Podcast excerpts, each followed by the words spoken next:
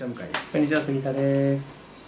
コンテンツマーケティング集客のズボンポッドキャスト始まりました。はい。今回シリーズものということで、はい、エリートのマーケティングの7つの罪の2つ目、はい、2つ目ですね。2つ目はお客さんが自分と同じぐらいスマートだと思ってる、まあ、スマートっていうのは賢いってことですね。なわけないやん、っていうか、まあ、これちょっとね語弊があるかもしれないんですけど、別にバカって思ってるって思えってことじゃないんですよ。じゃなくて、お客さんが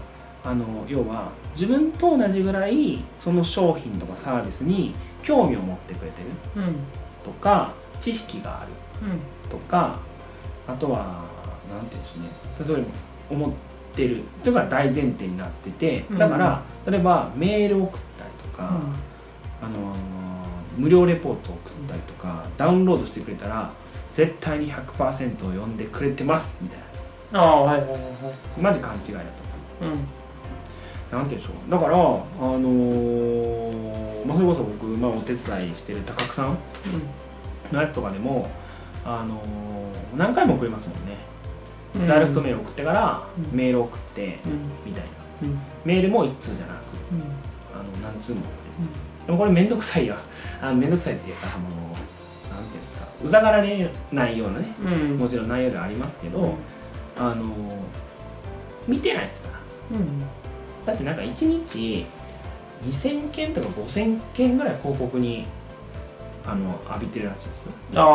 間ね、もうそうだろうね。だからあなたの商品に対してそんなに興味ないっすよ、だって大体こう男の人は1日9割ぐらいセックスのこと考えてるみたいな、そりゃそうでしょ、話はそうなんですか言うらしいですけど、そういう本流行ったからね、そうなんですか、実際そうだと思います、実際っていうのはだから興味がないっていう意味ね、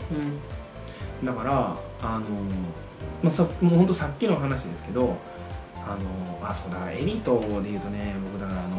これちょっと話ずれるかもしれないですけど、経済学でね、経済合理人みたいな、合理的経済人みたいな単語があるんですよ。でこれ何かっていうと、例えば100円のものと99円のものが、90円のものがあったら、90円のものを買う、合理的じゃないですか、同じ品質でとか、だけど例えば100円のものと99円、例えばね、110円と109円からこう1円ずつこう下げていくとするじゃないですか、そうしたらどっかのタイミングでこうビューってなるでしょ、グラフは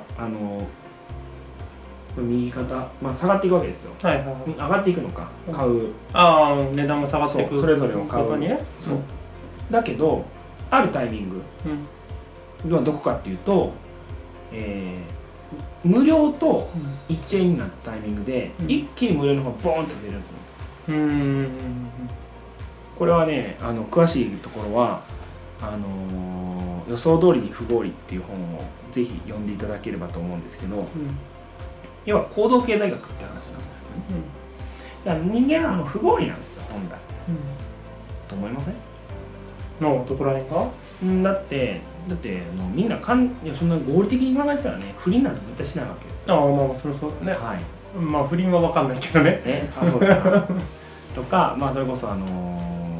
でしょう、トランプさん、大統領を勝たないわけですよ。だって合理的に考えてたらね、だってやっちゃいけないことをやっちゃってるわけでしょ、とか、それこそ韓国の大統領の話とかも、やっちゃいけないっていうか、合理的に考えたら国と国との約束を守るものだみたいな、合理的じゃないですか。だけど感情が勝っちゃうから、なるみたいな、別にそれは是非の話じゃなくて、人間そんなもんですよみたいな。それはそうだよ。だってスタバのコーヒー飲まない方が健康にいいのは分かってるけども、熱い飲んでしょあんなに高い上にあんなにカロリー爆弾でしょ1000キロカロリーやるやつとかもあるらしいですね。合理で言えばね、ヤングの特盛とでっかいのとか食べないもんね。食べないです。僕食べないですけど、普通に今日は食べる日だみたいな、そういう確かにね、そうそうそう。だからみんなね、合理的じゃないんですよ、うん、そのスマートでもないし、うん、だからもうほんとさっきも言ったのに一緒ですけど、結局一人の人間なんで、うん、そんな人に対してマーケティングをするっていうのが大前提にしないと、いろいろとなんていうんですか、見落とすじゃないですけど、うん、なんていうんでしょうね、なんかずれていく気がしますね、うんうんうん、思いません？いやそうだと思うよ。なんかこう、まあ、ほんと数字だけで人を判断するみたいな話になってくる気がするんですよね、うんうんうん、だと思う。だ結局なんだろうな、その商品を売るまあ多かれ少なかれだけど商品を売るっていうので、日常的に買ってるもの以外のものを買わせる、継続で買わせる以外のものだったらさ、多少こう生活を変えたりとか、はい、多少何かを変えることになるわけじゃん、うん、それを買うことによって、はい、それって、まあ、合理的なところなんだけど、うんうん、やっぱりそういうのを変えるのってさ、感情の部分がすごく大事だから、そこに訴えかけられるみたいなところって、うん、大事じゃん。なんか分かってるけど勉強しろって言われるのがムカついちゃうみたいなっていうのは